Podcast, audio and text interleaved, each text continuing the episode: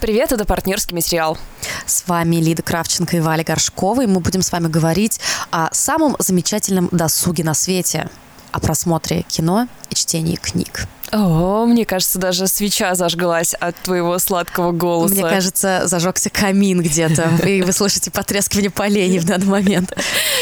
Я, пожалуй, начну с а, новости из литературного мира, потому что вообще не так уж часто там происходят какие-то события и что-то, что можно выдать за новость. Писатели провоцируют критиков, критики ругаются друг с другом, писатели на это смотрят. Да, да, да, да. Это за новость сложно как-то выдать, а, но на прошлой неделе вручали а, самую престижную литературную награду Франции, а, Гонкуровскую Гонкуровскую премию, и получил ее писатель Николя Матье за роман «Дети после них». У нас все про это писали, с таким выражением лица, как будто бы все в курсе вообще из-за Николя Матье, из роман «Дети после них». У него вообще нет ни одного романа на русском языке, но я, короче говоря, Выучил считаю- французский ради такого. Я считаю, что просто все умалчивают критически важный момент насчет Николя Матье. Он преступно сексуален. Я уже начала гуглить, как он Я выглядит. жду, чтобы- пока ты погуглишь, потому что он выглядит как любой писатель из любой романтической комедии про писателя.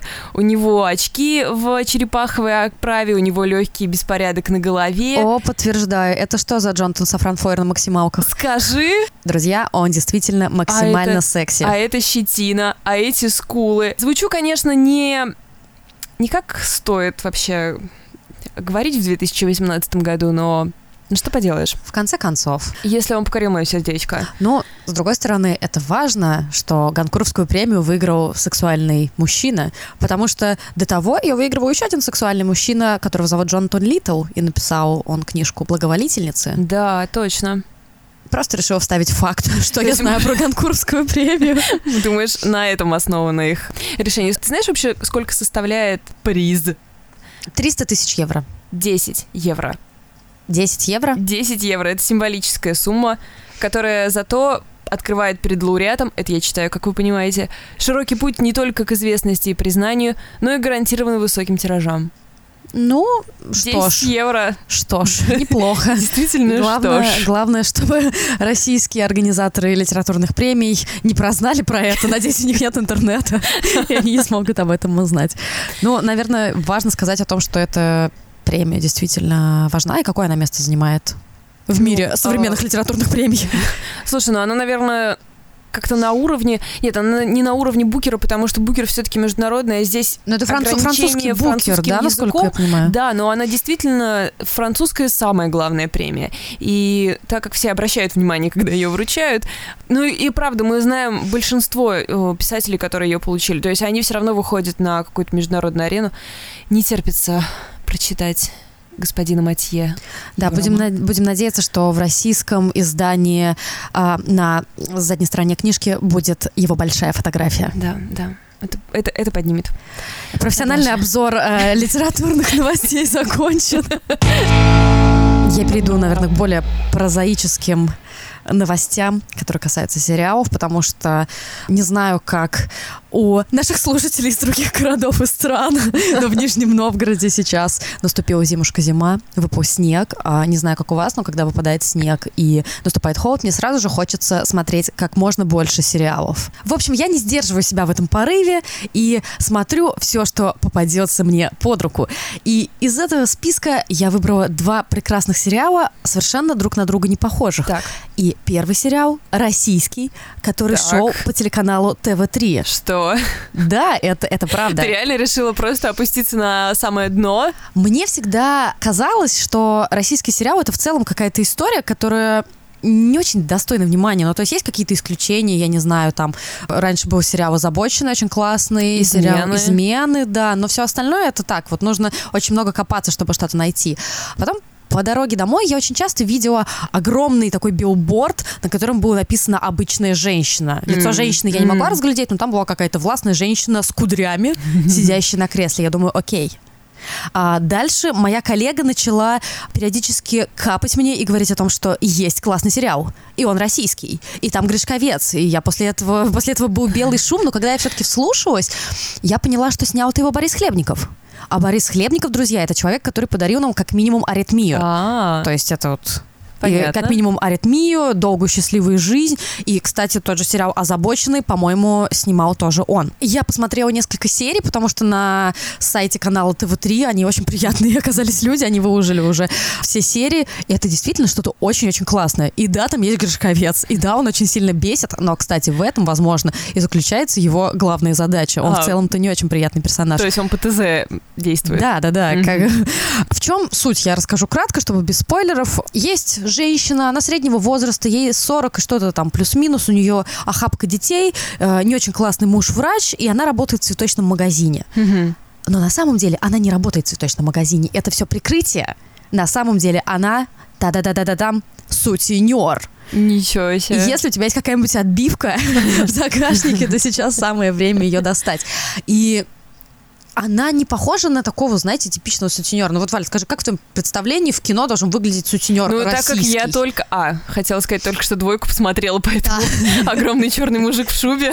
Не-не-не, именно в России. Такая женщина-сутенер, мне кажется, должна быть такая мама с прокуренным голосом. Да, такая, знаешь, тип, которая в 2018 году все еще по сексуальным стандартам 90-х одета и накрашена, и подстрижена. Да, Возможно, да, да. даже с милированием. Милирование — это обязательный пункт. Но нет, а главную героиню играет Анна Михалкова.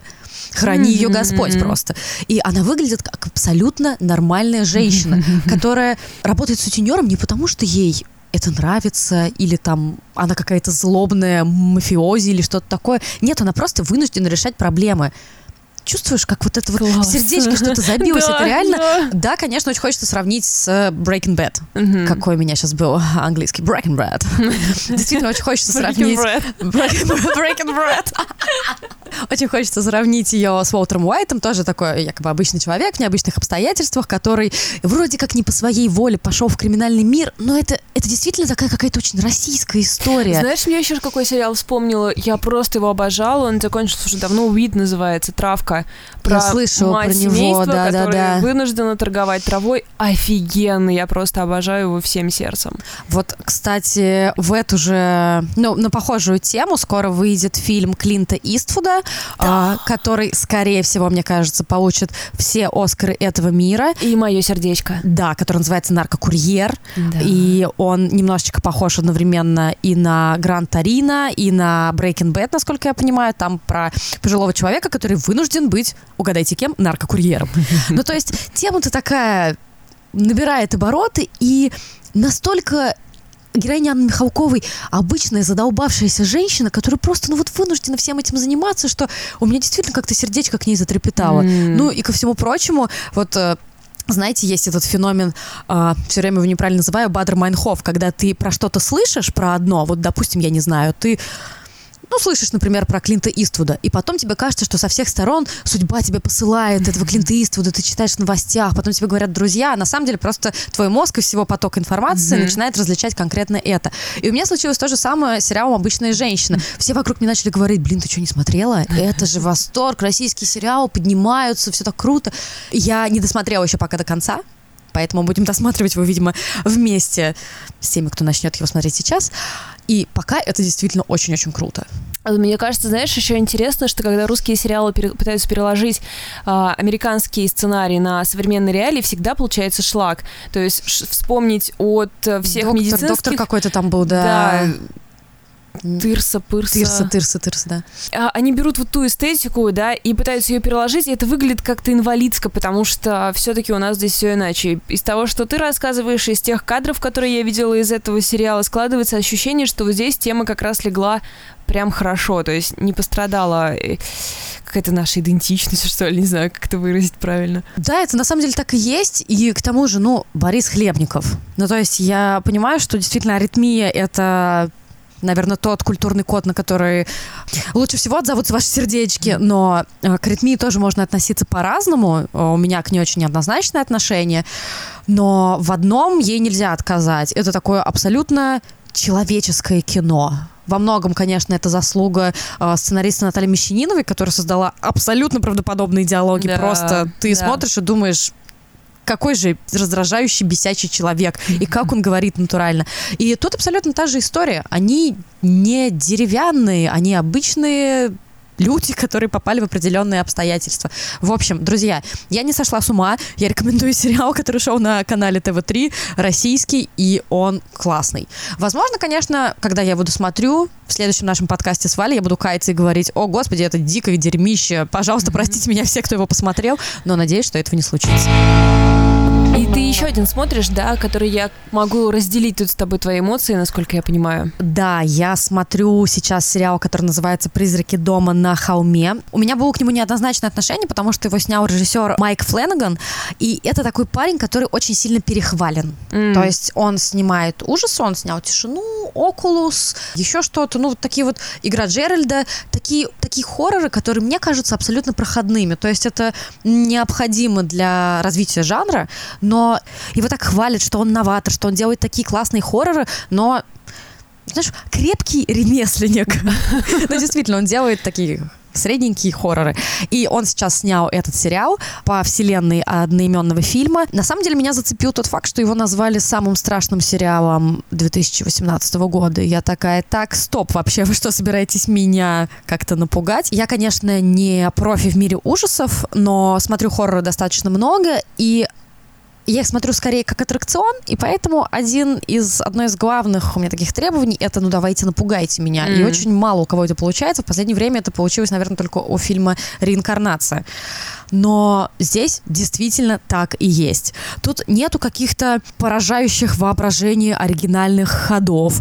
Тут призраки, я не знаю, там страшная женщина со сломанной шеей, какое-то подобие слендермена в шкафу, но черт подери, это действительно страшно. Если коротко, то сериал рассказывает историю семьи, там, по-моему, раз, два, три, четыре ребенка. Семь, э, семь человек в семье пятеро детей. Да, пятеро детей, да. Как, подумаешь, забыл кого-то из детей. Там пятеро детей, мама и папа, они въехали в этот тот самый легендарный дом. Э, рассказывается, как они впервые встретились с паранормальным и как дальше стала складываться судьба уже этих взрослых детей. Родители остались не все. И никто не вышел без каких-то потерь да. после жизни в этом доме. За каждым стал тянуться какой-то вот этот след проклятия этого дома. И это важно, потому что я не помню ни одного хоррор-сериала, который был бы действительно страшным. Я смотрела сериалы, которые пытались напугать, э, я не знаю, ужасным сюжетом. Я смотрела сериалы, которые пытались напугать какими-то скримерами. Ну, не знаю, тот же самый Castle Rock претендовал на то, чтобы быть страшным сериалом, но нет. Ну, такой скорее триллер, чем ну, ужас. Да, тут действительно что-то что пробуждается первобытное. Да. То есть такой первобытный ужас. И это очень, очень разные страхи пробуждает в тебе этот сериал, начиная от какого-то просто, ну, знаете, такого приятно леденящего. Ну, странная формулировка, но фанаты хоррора меня поймут. Но вот это вот ты понимаешь, что вот это оно.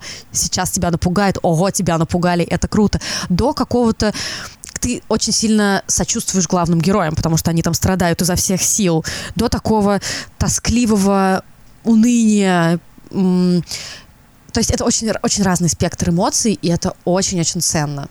Мне кажется, возможно, здесь еще сила в том, что страх и попытка напугать не единственная тема этого сериала. Там же ведь очень много какого-то семейного психологизма, отношений. Вот то, что ты говоришь о тоске, это когда там какие-то проблемы есть внутри семьи, между родственниками. Вот, вот то, что я чувствовала, да, это мне э, тоже очень нравится, как они там это все разворачивают, именно внутрисемейный конфликт. Да, там присутствует очень большая рефлексия по поводу семейных отношений. У каждого ребенка свои проблемы, у всех свои проблемы, у кого-то проблемы с эмпатией, у кого-то проблемы э, элементарно с принятием окружающего мира, как у одной из дочерей паранойя, которая выливается в ужасную трагедию один из главных героев пытается как-то пережить то, что с ним произошло. Он пишет книги о страшных домах, но это как-то все равно ему не помогает, он пытается отказаться верить, но, тем не менее, сам оказывается вовлечен в этот ужасный водоворот. В общем, я, мне кажется, выужила все карты. Вот вам российский сериал про женщину-сутенера, вот вам хоррор про несчастную семью, которую преследуют призраки из дома на холме. Мне кажется, что на ближайшие пару недель я вас заняла.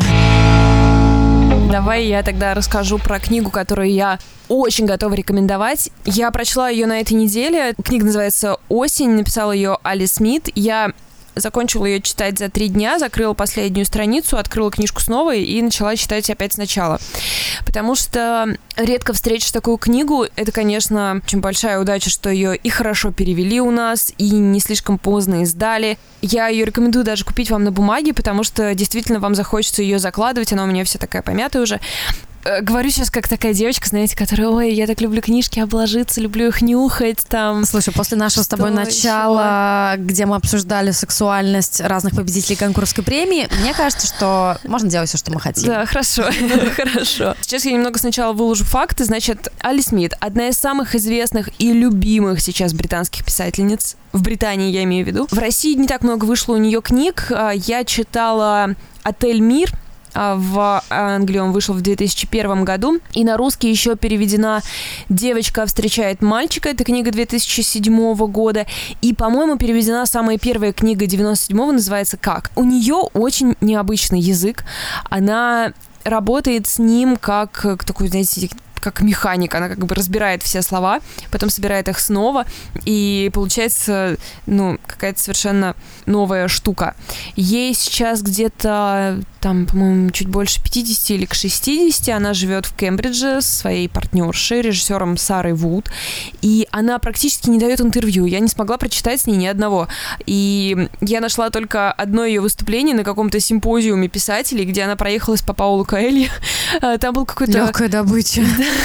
Ну, что-то у нее там, да, было такое странное. В общем, она давала лекцию о том, как писать роман, и реально казалось, что она рэп читает. Я вообще за ней не успевала, хотя я вроде как, ну, довольно-таки нормально понимаю английскую речь, успеть за ней было невозможно. И э, в общем, вот такая удивительная женщина, мне она очень нравится и очень нравится то, что она пишет. Теперь к книге «Осень». Это первая часть квартета, будет еще, угадай что, зима, а. весна и лето. А ну, зима вдруг, вышла... вдруг она, извини, пожалуйста, вдруг она решит сделать что-нибудь эдакое и назовет четвертую часть, например, пакет. Мало ли. Мне кажется, она женщина, которая может что-то такое завернуть. Ну, в Англии зима уже вышла, вот, вот, вот только что, я сейчас все читают, и я, честно говоря, настолько прониклась осенью, что я даже думаю, может быть, попробовать прочитать ее на английском. Я регулярно думаю попробовать что-то прочитать на английском, но когда открываю, понимаю, что не хватает какая там общая, языка. Какая там общая история? Две девочки, которые растут в трущобах Лондона. Что странно про эту книжку, абсолютно неважно, какой у нее сюжет. Честно говоря, если так в первую очередь, когда говоришь про нее, то есть э, условно Здесь несколько набросков. Набросок рассказа о дружбе девочки и старика-интеллектуала и то, как вот она им воспитана, по сути, то есть то, что он ей дает. А Причем, где ее родители? Ее мама здесь же, он просто ее сосед, а mm она периодически с ним остается днем. То есть, когда они познакомились, ей типа 8, а ему 83. То есть, вот такая разница в возрасте. И она проносит эту дружбу через всю жизнь, и вот сейчас он, кажется, умирает. Ну, то есть, мы... Это не спойлер, то есть, книга начинается с того, что он э, оказывается в то ли в загробном мире, то ли как-то внутри своего сознания. На самом деле он лежит в фазе глубокого сна, это что-то типа комы, но не совсем кома. И она у его постели, ей уже 32 года, ему там 101. В общем, это пронесенная через всю жизнь удивительная дружба.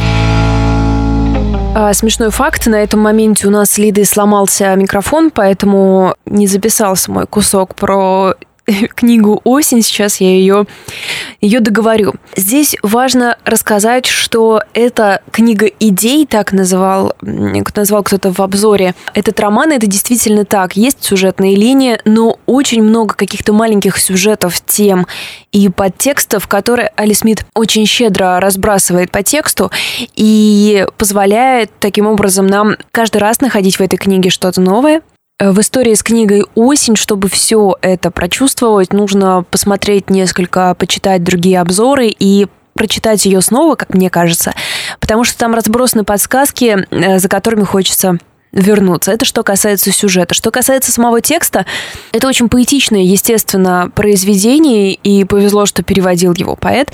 И иногда приятно даже отвлечься от того, что, собственно, эти слова пытаются нам передать, и просто послушать то, как они хорошо вместе звучат, даже на русском. А уж на английском, конечно, тем более. Здесь очень много лирических отступлений, она позволяет себе то в одну сторону, то в другую уйти, но скучно от этого, конечно же, ну, естественно, никому не становится. За ней с удовольствием следуешь. Ну, я не знаю, ты как будто бы читаешь чей-то расширенный твиттер. Такая неровная структура этого романа, э, лирические отступления, то, как она позволяет э, себе отходить в сторону.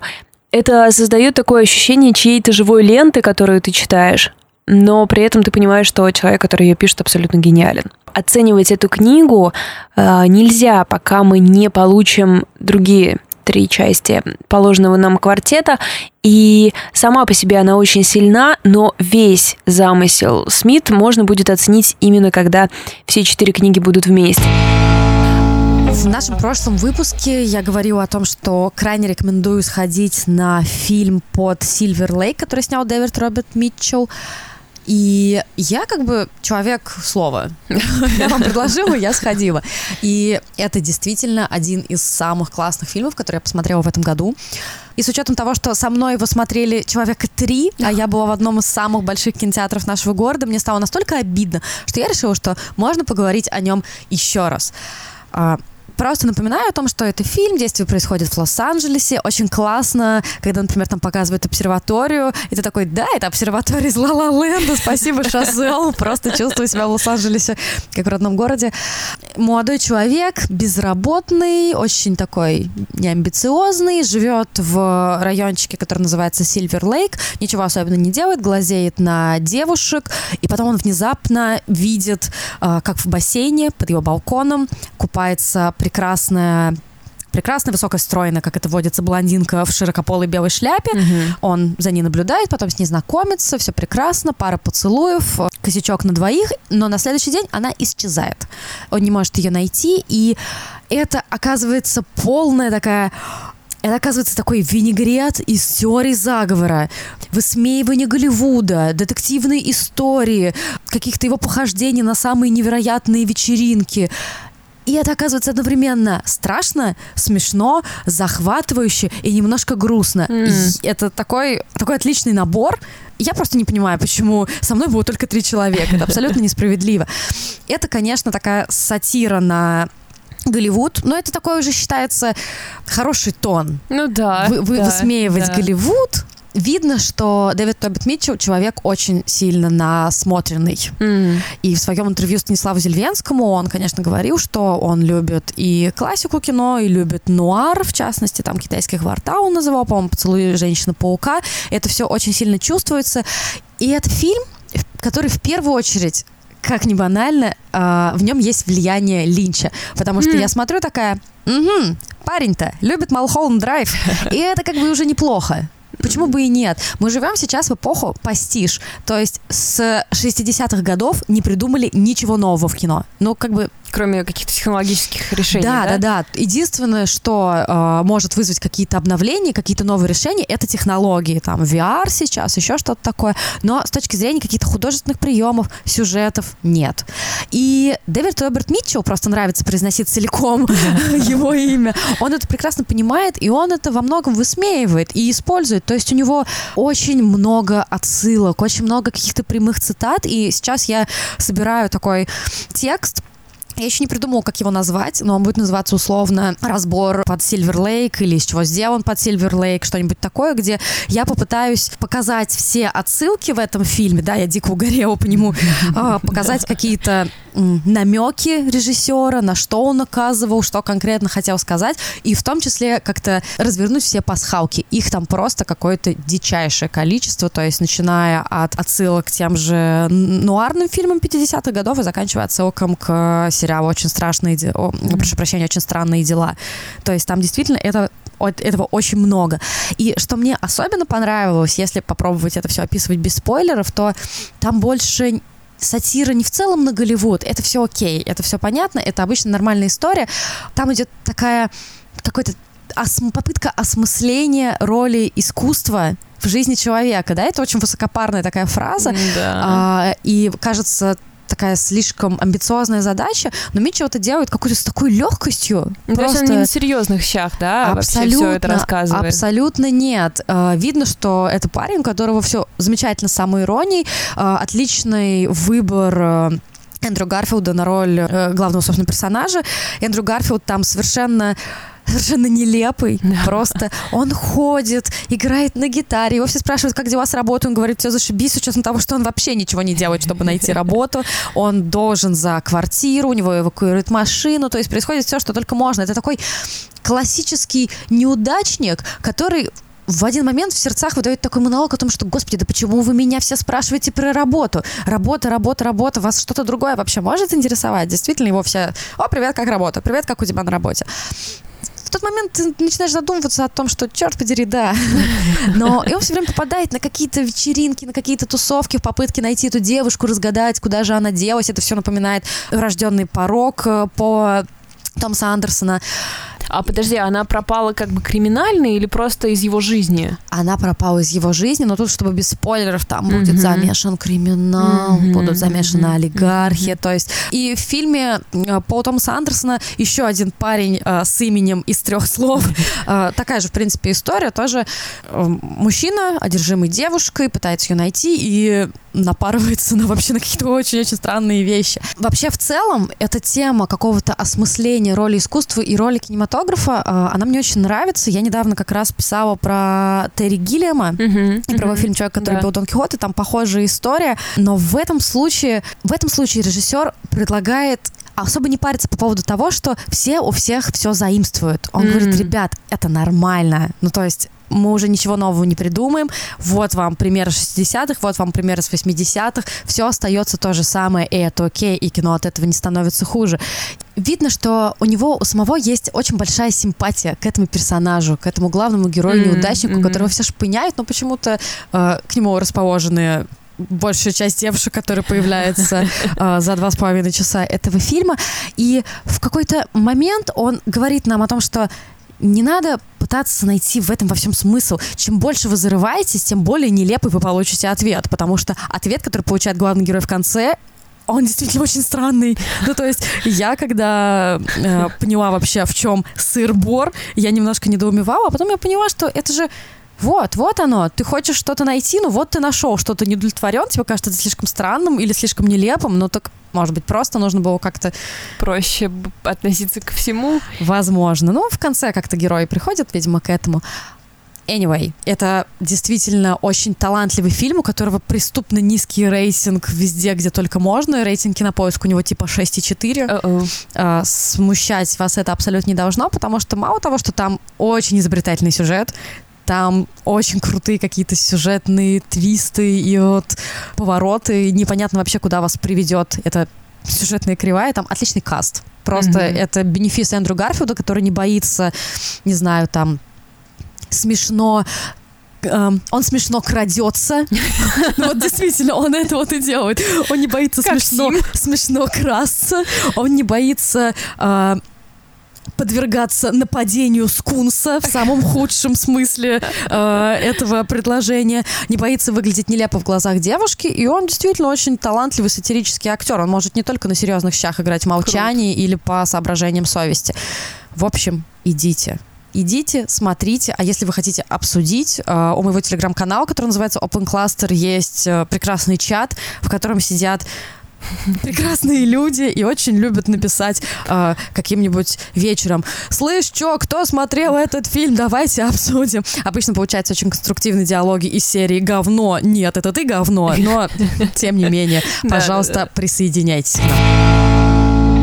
Ну, давайте прощаться, наверное. Я просто хотела сказать еще перед тем, как э, закончить, э, проанонсировать книгу, которую я буду рассказывать, про которую я буду рассказывать на следующей неделе. Может быть, а, если вы тоже любите послушать рецензию после того, как вы ее прочитали, то на этой неделе присоединяйтесь ко мне. Я читаю э, Энн Тайлер, книгу, которая называется «Дилетантское прощание».